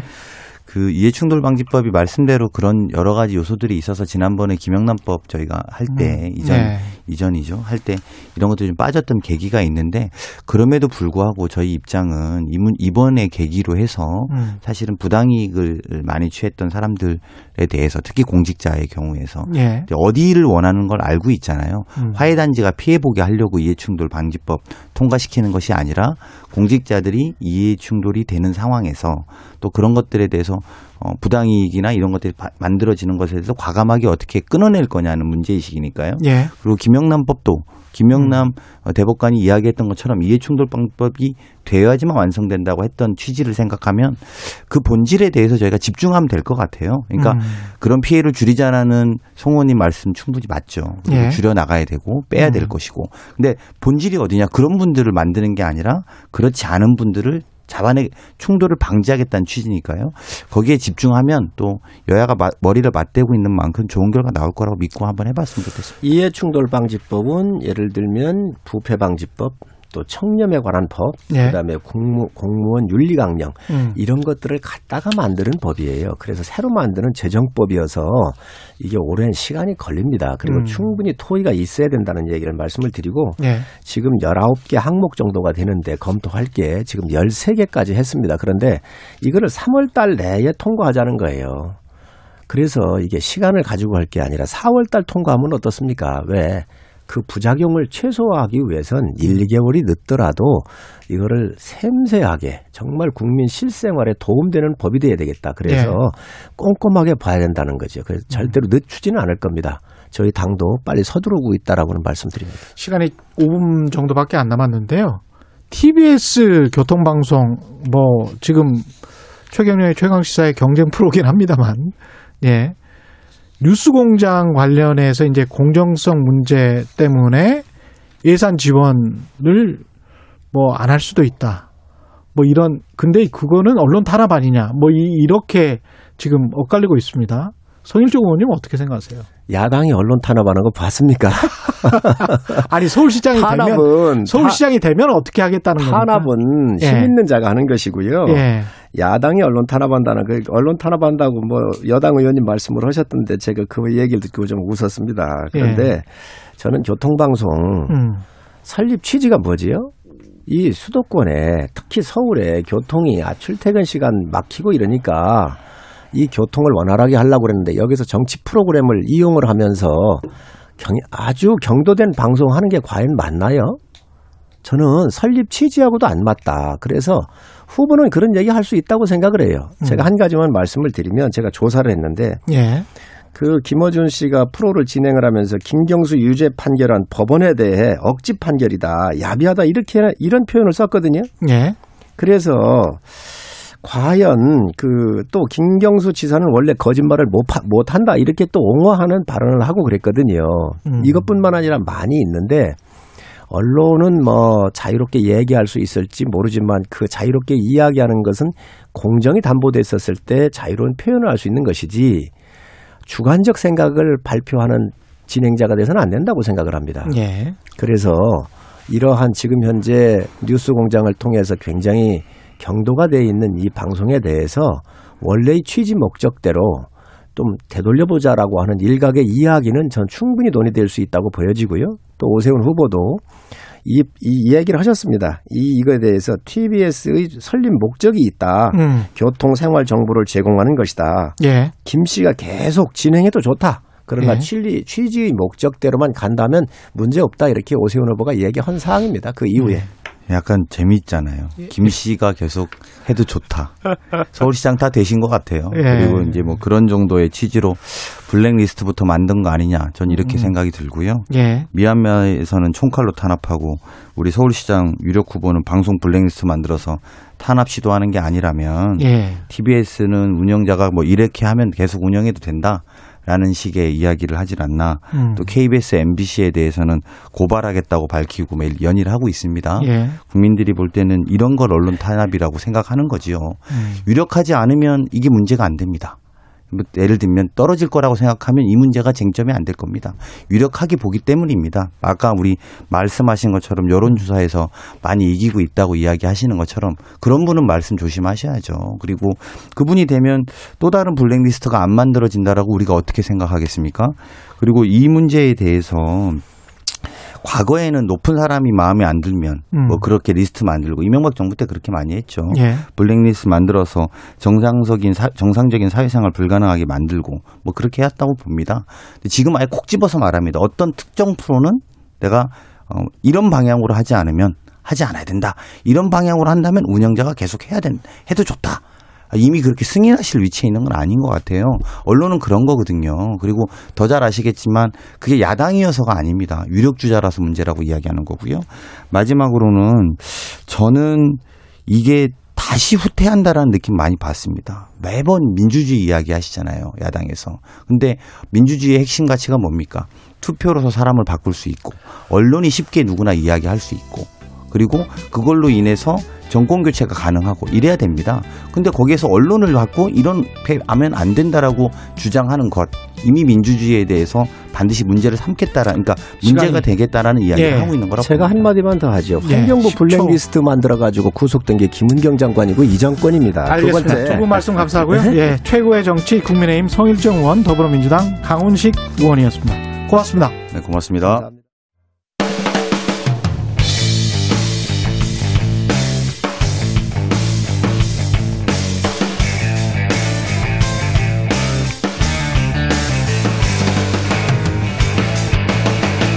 최경영의 최강 시사. 네, 최경령의 최강 시사 경제합시다. 월요일은 명쾌한 경제 이야기 해보고 있습니다. 박정호 명지대학교 특임 교수 나와 있습니다. 안녕하십니까? 예, 안녕하세요. 예.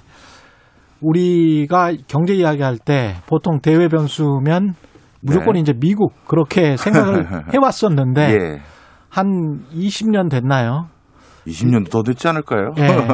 이제 중국, 예, 중국도 굉장히 중요한 변수가 됐습니다. 예, 그렇습니다. 중국이 우리 경제에서 수출이나 아니면 물가 변수에서도 차지하는 영향이 큽니다. 물가 변수에서도 예. 많은 분들이 중국하면 우리가 수출해야 될 대상으로만 생각하지만요. 음. 실질적으로 우리 서민 장바구니 물가가 지금 수준으로 유지되게끔 만드는 가장 결정적인 나라가 바로 중국이죠. 맞습니다. 예. 그래서 중국에서 어느 정도의 농산물 수급이 우리로 들어오는지 기초적인 생필품과 관련돼서 얼- 어떤 단가에 우리가 공급받고 있는지가 우리 서민 물가에서 지대한 영향이라서 음. 중국은 사실 이제 미국 못지않게 중요한 우리에게 상수인데 그렇죠. 상대적으로 조망을 좀 덜하죠. 예. 그렇죠. 오늘 중국 경제에 대해서 좀 자세히 좀 알아볼 텐데요. 중국 네. 중국 경제를 걱정하는 외신들 꽤 봤는데요. 예, 맞습니다.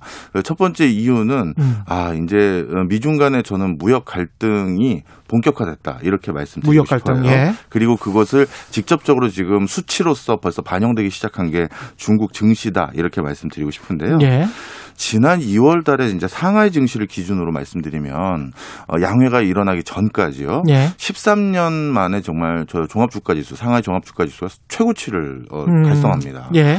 그런데 양회 이후 지금 어떻게 됐느냐? 뭐 양회 이후니까 이제 뭐 불과 한 달 정도 이쪽 왔다 갔다 그렇죠. 되죠. 이렇게 짧은 기간 동안 15% 가까이 급락했어요. 종합지수가. 아, 많이 빠졌네. 예. 그리고 지금도 앞으로 조금 더 빠지지 않을까라는 게 전문가들의 중론입니다. 왜 그렇습니까? 예, 이거에 대해 서 좀 설명을 드리면요. 예. 일단 첫 번째로는 중국 내부적인 요인이 있고 중국 바깥의 요인이 있는데요. 음. 중국 바깥의 요인부터 좀 설명을 드릴게요. 예. 어, 미국 증권거래위원회에서 뭐라고 발표를 했냐면 앞으로 미국 증시에 상, 상장되어 있는 외국 기업이 여기선 당연히 중국 기업을 말하는 예. 겁니다.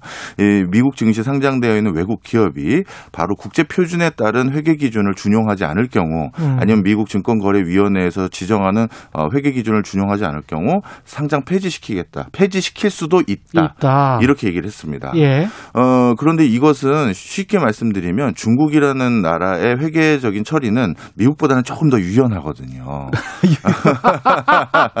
유연하다는 말이 참 뭐라고 이게- 해야 될지 몰라서 예, 저도. 예. 그래서 예. 쉽게 얘기해서 회계적인 기법으로 인해서 예. 어느 정도 적자를 흑자로 바꿀 수도 있고 뭐 예. 이런 여지가 좀 더 있습니다. 그게 유연한 건가요? 사실 뭐 뭐라고 해야 될까 이걸 아, 또 남의 나라 또 예. 증거도 없는데 분식이라고 그러- 얘기할 수는 그- 없고 그렇죠. 예. 예, 예. 자 그래서 이런 상황에서 이제 두 가지인데요 중국 기업들 예. 뭐 진짜 국제적인 회계 기준을 칼같이 준용해 버리면 음. 본인들의 어떻게 보면 치부가 고스란히 드러날 수도 있고요. 그렇죠. 예, 그다음 두 번째는 그러면 그걸 준용하지 않겠다 우린 그러면 상장 폐지가 된다? 그러면 지금 미국 증시에 상장받고 그것에 대한 자금 수혈로 정말 엄청난 기술 개발이라든가 그렇죠. 선도적인 산업 육성하겠다고 한 건데 이거는 미국이 쉽게 얘기해서 돈줄을 쥐고 끊어버리거나 그런- 그렇죠. 예. 그렇게 만들겠다는 겁니다. 음. 따라서 중국 증시를 견인하는 대표적인 어, 섹터가 기술주인데 예. 성장주고 그런 성장주에서 지금 어떻게 보면 아킬레스건을 딱 쥐고 있게 버리니 오를 수가 없는 거죠. 그러면 증시에서 네. 돈을 빌려야 되는데 돈을 빌릴 수 있는 게 그러면 채권 발행해서 돈 빌리는 거면 그렇죠. 지금 이미 기업들 같은 경우는 중국 기업들 같은 경우는 채무 부담이 굉장히 크잖아요. 맞습니다. 그래서 예. 지금 미국 증시에 상장되어 있는 기업이 한 230개 정도 되거든요. 예. 중국 기업이. 음. 근데 이들 기업에게 그러면 증시로부터의 자금 조달을 끊으면 지금 중국 정부는 어떤 상황이냐면 쉽게 얘기해서 어, 건전성 확보하기 위해서 긴축이라는 단어보다는요, 저는 조정과 선별이라는 단어를 요즘 더 많이 쓰는데요. 음. 긴축이라고 하면 진짜 말 그대로 모든 것들의 다운사이징을 추구하는 것이지만 예. 어, 이따가도 자세히 말씀드리겠습니다만 양회 이후 적극적으로 투자할 부분은 또 계속 투자를 할 것으로 천명을 이미 했어요. 예. 그러니까 이건 완전 긴축은 아니고 그동안 우리가 뭔가 경기도 어렵고 또 빨리 원천 기술을 확보해야 된다는 어떤 어떤 위기 의식 때문에 어, 선 별적이지 않고 무분별하게 지원을 했다가 야 이게 진짜 거품이 이렇구나 아니면 부채 규모가 커졌구나라는 인식을 한 것 같습니다. 예. 그래서 이 중에서 일부를 이제 선별해서 우리가 죽일 걸 죽이겠다라는 거죠. 그 대표적으로 지금 중국에 그 상장되어 있는 기업들이라든가 중국을 예. 대표하는 기업들 중에서 쉽게 얘기해서 파산하기 시작한 기업들이 되게 많아졌어요. 어. 그런데 이제 중국은 우리 기자님도 잘 아시지만 예. 시가총액 1등 기업부터 천등 기업까지 보면 대부분 우리로 따지면 공기업이거든요. 그렇죠. 그러니까 국영기업? 그렇죠. 국영기업이죠. 예. 중앙정부의 국영기업이든 부처의 국영기업이든 예. 지방정부의 국영기업이든 다 예. 국영기업들이 많아요. 국유 기업이네요. 정확히 말하면. 예. 그렇겠네요. 국유 기업이 예. 맞겠네요. 국가가 소유하고 있는. 예. 예. 자, 그래서 이건 쉽게 말씀드리면 뭐냐면요. 그런 기업들이 파산을 했다라는 건 음. 쉽게 얘기해서 중국 중앙정부에서 파산을 시킨 겁니다. 음. 살리려면 살릴 수 있는 거죠. 그렇죠. 그래서 이거는 시장 원리가 아니라 본인들이 정리하자라고 결정을 한 거예요. 그럼 왜 그런 결정을 했느냐? 예. 야, 이거 너무 우리가 너무 지금 부채 규모는 국가 부채, 기업 부채가 늘어나고 있는 상황에서 예. 이게 너무 많은 효과성 없는 것들까지 지원할 수는 없다. 음. 그래서 일부를 선별적으로 죽인 것이고 예. 나머지는 계속 가져가겠다는 거예요. 예. 그래서 이걸 긴축이라는 단어보다는 선별을 하고 있는데 예. 자 그러면 이 과정에서 무슨 일이 생겼느냐 선별하려면 이제 대출이 옛날 같이 안 될 것이고 그렇죠. 자금이 덜 돌겠죠. 예. 실질적으로 여기에다가 하나가 더 생겼습니다. 지난 2월 달에 중국의 단기 금리가 시중 단기 금리가 그좀 급등했어요. 아. 그랬더니만 그 민, 어, 저 중국 증시에 들어가 있는 중국의 개인 소액 투자자들뿐만 아니라 외국의 기관 투자자들 역시도 야 이거 중국이 긴축하기 시작하는 거 아니냐 음. 이런 시그널 이런 예. 걸 받아들인 거죠. 그래서 그들이 돈을 빼기 시작했고요. 일부 예. 먼저 기관들이 돈이 빼기 시작했고 음. 그런데 이제 개인들의 상황은 어떠냐?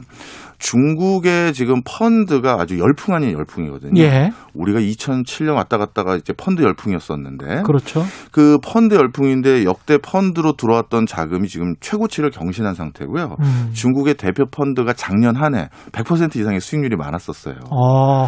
그러니까 좋았네. 네, 작년에. 좋았죠. 예. 작년에 주가가 너무 좋았으니까요. 음. 그러다 보니 많은 자금이 들어왔는데 어 그 펀드 자금들도 이제 뒤늦게 이제 분위기를 본 거죠. 단기 금리 올라가고. 예. 야 그러니까 조금씩 펀드 자금도 자금을 회수하기 시작한 거예요. 예. 그랬더니만 이제 어떤 문제가 생겼느냐? 중국이 또 신용 거래를 정말 많이 합니다. 예. 저 주식 빌려가 주식을 담보로 잡아서 이제 음. 돈 빌려가지고 또 예. 투자하는 거예요. 예. 그런데 이 신용 걸리는 거래는 이제 시스템적이잖아요. 음. 주가가 일정 정도 이상을 빠져버리면 바로 매, 매도를 쳐버리거든요. 그렇죠. 예. 바로 이런 것들이 같이 맞물리면서 기관이 금리 올라가는 걸 보고 음. 일부 돈을 회수했고 예. 그리고 작년 대비 주가가 많이 올랐으니까 수익 실현도 일부 해야 되잖아요. 음. 그렇게 뺐는데 거기다가 펀드 자금 있는 것도 시스템적으로 돈이 좀 빠져나왔고 예. 그러니 신용 거래로 돈 들어갔던 게 바로 매도 치니까 주가가 또 시스템적으로 또 빠지고 음. 지금 이런 악순환들이 계속 일어나는 상태다 이렇게 보시면 되겠습니다. 지금 말씀 들어보니까 구조조정을 허용하고 있고 일부지만 네. 그리고 시중금리가 인상되는 거를 그냥 놔두고 보고 있고 네. 그러면서 빚으로 뭔가 투자를 했던 기업들이랄지 투자자들 개인 투자자들이 굉장히 곤혹스러운 상황에 그렇습니다. 처해 있다. 네. 어떻게 보면 중국이 다른 서방 국가, 한국까지 포함해서 구조조정을 그 2008년, 2009년 금융위기 이후에 거의 안 해왔잖아요. 네. 사실은 초저금리 하에서 예. 선제적으로 먼저 잘하고 있는 거 아니에요? 어, 사실 그렇다고 볼 수도 있습니다. 왜냐하면 예. 사실 작년에도 중국 경제는 GDP 성장률이 플러스였거든요. 네. 그러니까 올해 뭐 저 양회에서는 6% 이상을 하자 지, 지방 정부에서는 우리 8% 이상 할 수 있다라는 게 무슨 기저 효과가 반영된 게 아니라요. 음. 그냥 본인들의 원래 성적표로 돌아온 거예요. 예. 그러니까 IMF라든가 OECD 전 세계 주요 국가들의 경제 성장률을 진단하고 있는 국제기구의 수치를 보면 유일하게 어 코로나 19 이전에 예측했던 시계열로 경제 성장률을 여전히 다시 그, 그 상태를 회복한 국가는 중국 한 나라밖에 없어요. 전 세계적으로. 예. 그러니까 이건 기저효과가 아니라 본인들이 원래 달성할 수 있는 수치들로 와 있는 건데 음. 그런데 어 스스로 6%로 2% 가까이 2%포인트 가까이 경제 성장률도 줄이고 오히려 보수적으로. 예, 그 다음에 그 여러 공기업의 일부를 또 파산시키거나 예. 조정을 한다는 건 방금 우리 그 기자님께서 말씀하신 것처럼 구조 조정을 이미 선도적으로 지금 하고 있는 상태다. 그러면 이걸 왜 하고 있느냐가 중요한 거예요. 그렇죠. 작년까지만 하더라도요, 이 코로나19라는 절대절명의 위기 속에서 중국 경제가 플러스 성장을 할 수 있었던 거는 제대로 제조 기능을 수행하는 전 세계에서 유일한 나라가 중국이었기 때문이에요. 음. 특히 의료용품뿐만 아니라 어, 국가의 SOC를 유지하기 위한 기초적인 어떤 제조 기능이 제대로 기능하고 있는 데가 중국밖에 없기 때문에 예. 유럽을 비롯해서 많은 국가에서 중국산 제품들을 갖다 쓰다 보니까 플러스로 돌아섰는데 음. 아무리 봐도 중국이 이제 코로나19가 끝나고 나면 저들 국가들도 당연히 내수 진작을 위해서 자국 기업들 걸 우선해야 되고 그렇죠. 그다음에 미국의 눈치가 보이니까 중국 제품들을 쉽게 쓸지 못할 거거든요. 그렇죠.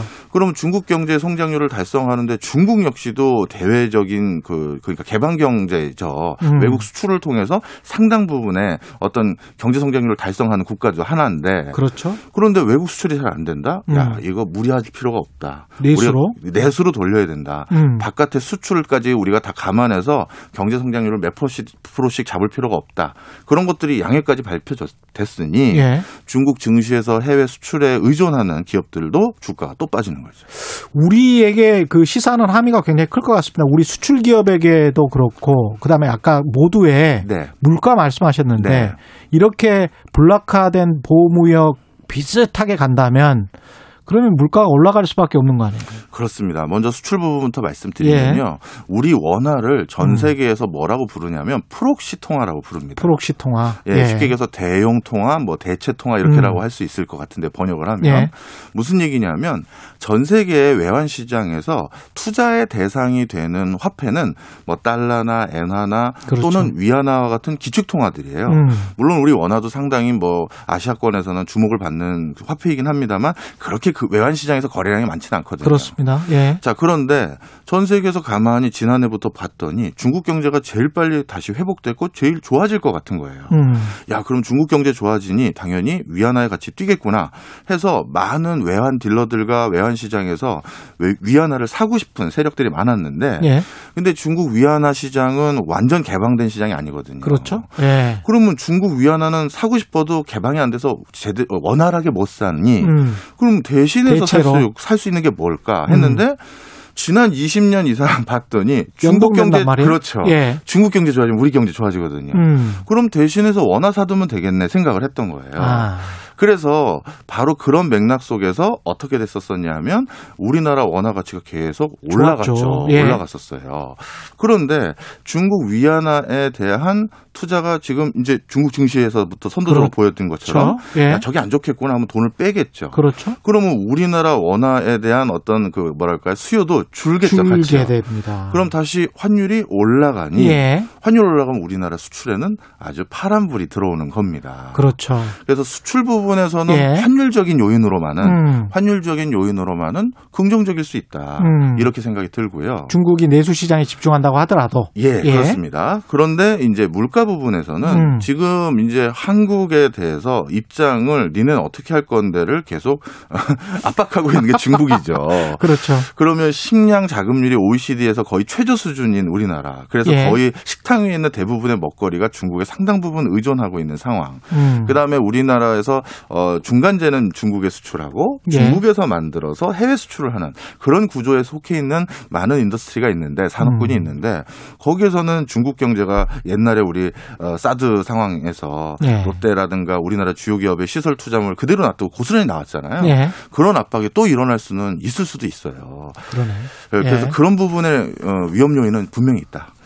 예. 오늘 그 말씀하신 내용, 박정호 교수 말씀하신 내용 따로 이렇게 편집해서 그 유튜브에 올려놓을 테니까 계속 한번 반복적으로 들어보시는 게 좋을 것 같습니다. 경제 초보이신 분들은 좀 해- 헛갈리실 것 같아요. 그래서 한 두세 번 들어보시면 굉장히 좋을 것 같고 이런 상황에서 한국 같은 경우는 결국은 이제 수출은 잘 될 것 같으니까 내수에 집중할 수밖에 없겠습니다. 예, 저희도 지금 이제 뭐 우리 흔히 말하는 음. 경기가 저, 변, 어, 지금 진행되고 있는 상황이요. 예. K자형입니다. 음.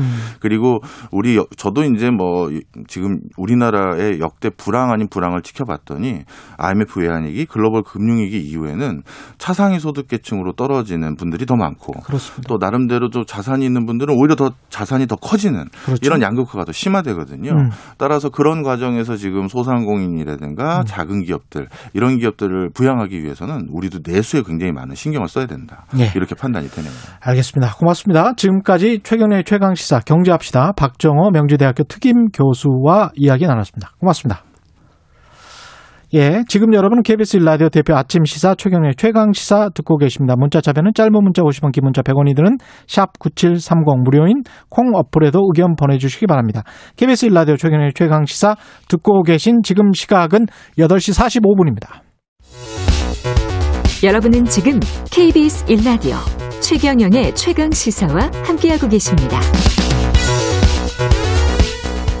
네, 미얀마 군부 쿠데타 사태가 최악으로 치닫는 모양새인데요. 지난 27일 하루에만 100명이 넘는 시민들이 군경에 총에 맞아 사망했습니다.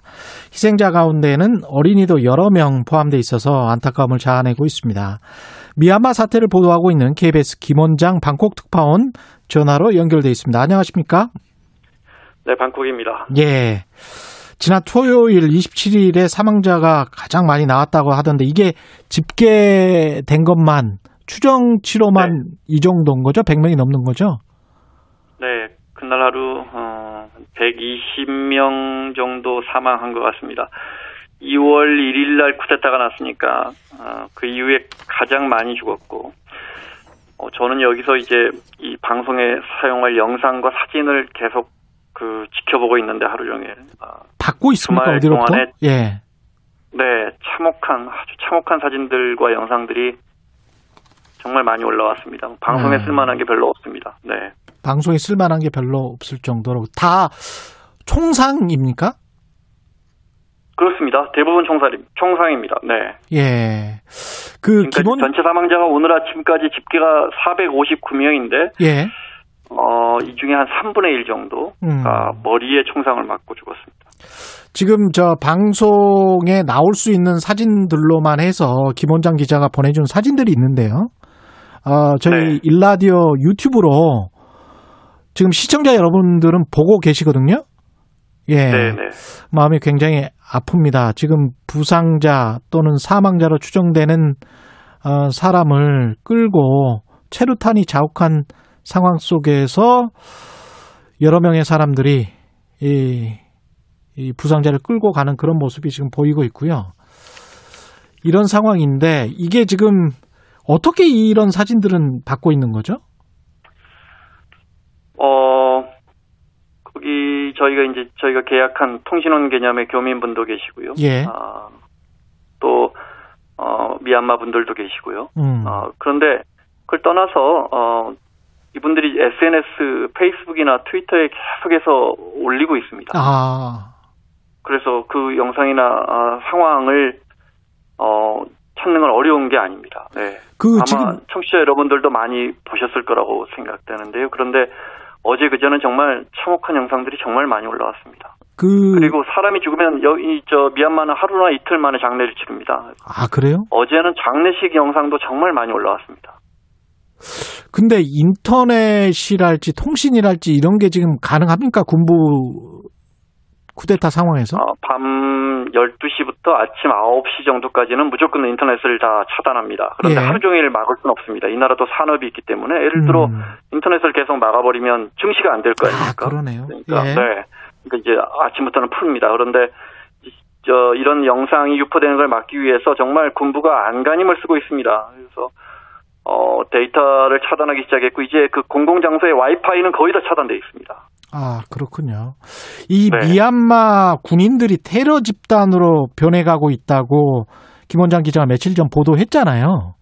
네, 네, 네. 이게 테러 집단으로 변하고 있다는 거는 어떤 의미인가요? 아니 일단 사격 그러니까 사망자 어, 최경영 앵커 이야기했듯이 사망자가 토요일 날 5살, 7살, 13살, 14살 이렇게 어린이만 4명 죽었습니다. 그러니까 아, 무차별 사격한다는 반증입니다. 예. 어제 양곤의 사우스 다공에서 슈퍼 가다가 한 음, 주부가 총 맞아 죽었는데 은행원이었습니다. 음, 그냥 쏘는 겁니다. 어, 그 토요일 날 다웨이에서 오토바이 그 10대들이 오토바이 3명이 타고 가다가 그 군용 트럭에서 사격하는 영상 보셨습니까? 야, 아, 그러니까 지금 오토바이 시위가 많아서 군경이 예. 오토바이에 두 명 이상 타지 말라고 경고를 해놓은 상황입니다. 그런데 10대 3명이 동네에서 오토바이를 타고 가는데 마침 그 옆으로 군용 트럭이 지나가 버렸습니다. 예. 근데 군용 트럭에서 바로 발포합니다. 어, 그 그게 무슨 죄라고 죽을 죄라고 그 두 명은 목숨 걸고 도망가고 한 명은 바로 그 자리에서 17살짜리 10대 남성은 그 자리에서 죽었습니다. 지금 그 미얀마 사람들은 군인 앞에서 뛰지 마라. 음, 그 우리 교민들 카톡방에도 제가 들어가 있는데 예. 군인 앞에서 이상한 행동하지 마라는 겁니다. 이게 음. 무슨 말이냐면 그냥 쏜다는 뜻입니다. 아, 우리 그 80년 광주 상황과 거의 비슷하군요. 네. 예. 이게 지금 그런데도 불구하고 시민들 저항은 계속 되고 있는 거죠? 어, 이, 제가 지금 이런 말씀드리는 우리, 우리 국민들도 SNS로 접하고 있는 이런 사진이나 영상들은 현지에, 어, 현재 지금 기자들이 전혀 못 들어가고 있기 때문에, 예. 외신 기자들도. 음. 현재 거의 100% 시민들이 휴대전화나 CCTV에서 촬영된 겁니다. 그렇죠. 예. 이 유혈 진압의 증거들이죠 어떻게 보면 그래서 아마 훗날 시대가 바뀌고 이 가해자들이 사법 처리 될 때 분명한 증거가 될 겁니다. 음. 지금 이제 이 가두 시위는 사실상 어렵습니다. 발포 바로 바로 쏘니까요. 예. 그래서 이제 최근 한 열흘 전부터는 게릴라식 시위를 하는데 빨리 끝냅니다. 한 20분 그 어, 양곤대학 학생들 시위나 어 보면 새벽 5시에 모여서 가두 시위를 하고 어 바로 빠지는 음 그렇습니다. 그, 그렇게 하지 않거나 음, 음, 또는 뭐 편말을 수십여 개를 꽃다발과 같이 이렇게 거리에 세워둔다든지 예. 이런 식의 시위를 하지 대규모 시위는 불가능한 상황이고 음. 시위를 거의 하, 하지 않는데도 총격에 의한 사망자가 매일 수십 명씩 나오니까 군부가 아. 거의 테러 집단화 된 겁니다. 이게 지금 갈수록 상황이 악화돼 가고 있는 것 같은데 그 이유는 뭐라고 네. 보세요? 어 국제사회가 대안이 없습니다. 네. 대안이 없고. 국제사회의 개입이 어렵습니다. 음. 그걸 그런 음, 군부는 알고 프레임을, 있고. 그런 구조를 군부는 알고 있습니다. 예. 유엔에서 물리적 개입을 하려면 안보리를 통과해야 되는데 안보리 상임이사국 중에 뭐 아시다시피 중국과 러시아는 그렇죠. 반대하고 있고 예. 안보리라는 조직은 한 나라가 비토하면 안 되는 겁니다. 음. 국제사 국제사회 해법이 없으니까 심지어 어 양권 주재 프랑스 대사는 붙잡힌 시민들을 면회하려고 유치장이라도 갑니다. 그러니까 정말 국제사회 갈수 있는 최소한의 액션이죠. 예. 어제도 어제도 지난 토요일에 그 참극에 대해서 미국, 어, 미 국무부, 영국, 일본 정부에서도 성명을 내놨습니다.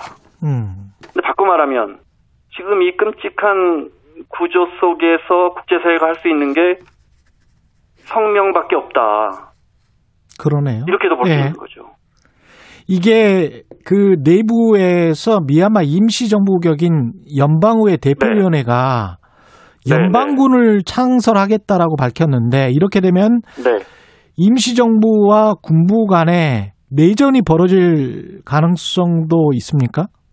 작은 내전은 계속 교전은 계속되고 있고요. 토요일에도 카렌족, 카렌족이 이제 반군들 중에 제일 큰 KNU라고 음. 제일 큰 반군을 갖고 있는데 예. 카렌족이 미얀마 정규군과 교전을 벌였고 지금 이제 어제도 카친주의 아, 반군들이 아마 연방군에 합류할 것 같은 의사를 음, 보였는데 어, CRHP죠, 아, CRPH죠, 연방의회 대표위원회가 이렇게 이제 소수민족을 규합하고 있는데 예.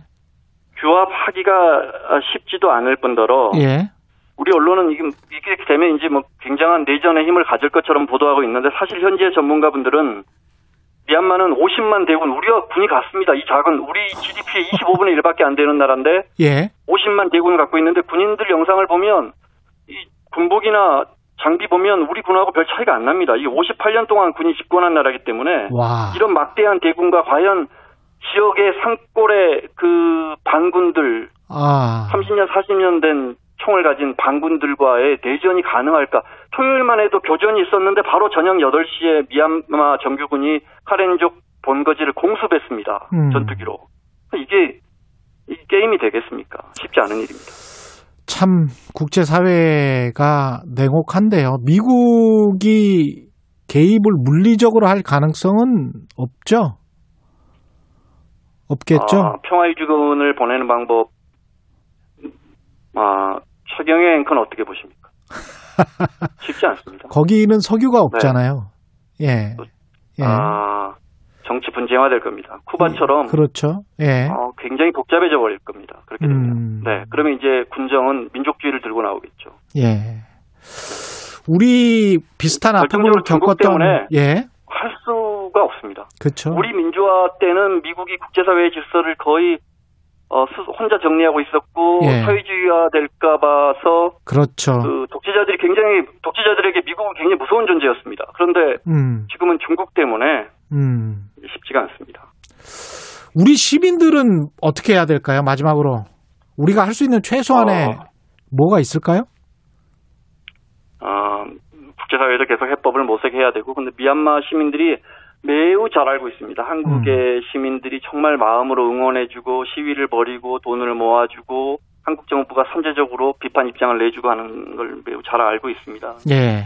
시민사회도 계속 지지 입장을 견지해야죠. 이런 예. 게 모이면 이제 정치적 힘이 되는 거죠. 그렇지만 예. 현실적으로는 참, 이 중국이라는 나라가 여기장을 놓으면 아시아에서는 중국의 경제적, 정치적 영향력이 너무 커졌어. 10년, 20년 전에 비해서요. 지금 모든 알겠습니다. 정치 시계가 멈추게 돼 있습니다. 말씀 감사하고요. 지금까지 태국 방콕에서 KBS 김원장 특파원이었습니다. 고맙습니다. 방콕이었습니다. 청취자 조혜숙님, 광주 민주화운동이 생각나네요. 청취자 박용호님, 김원장 수고 많으십니다. 라고 말씀하셨습니다. 3월 29일 월요일 KBS 일라디오 최경령의 최강 시사였습니다.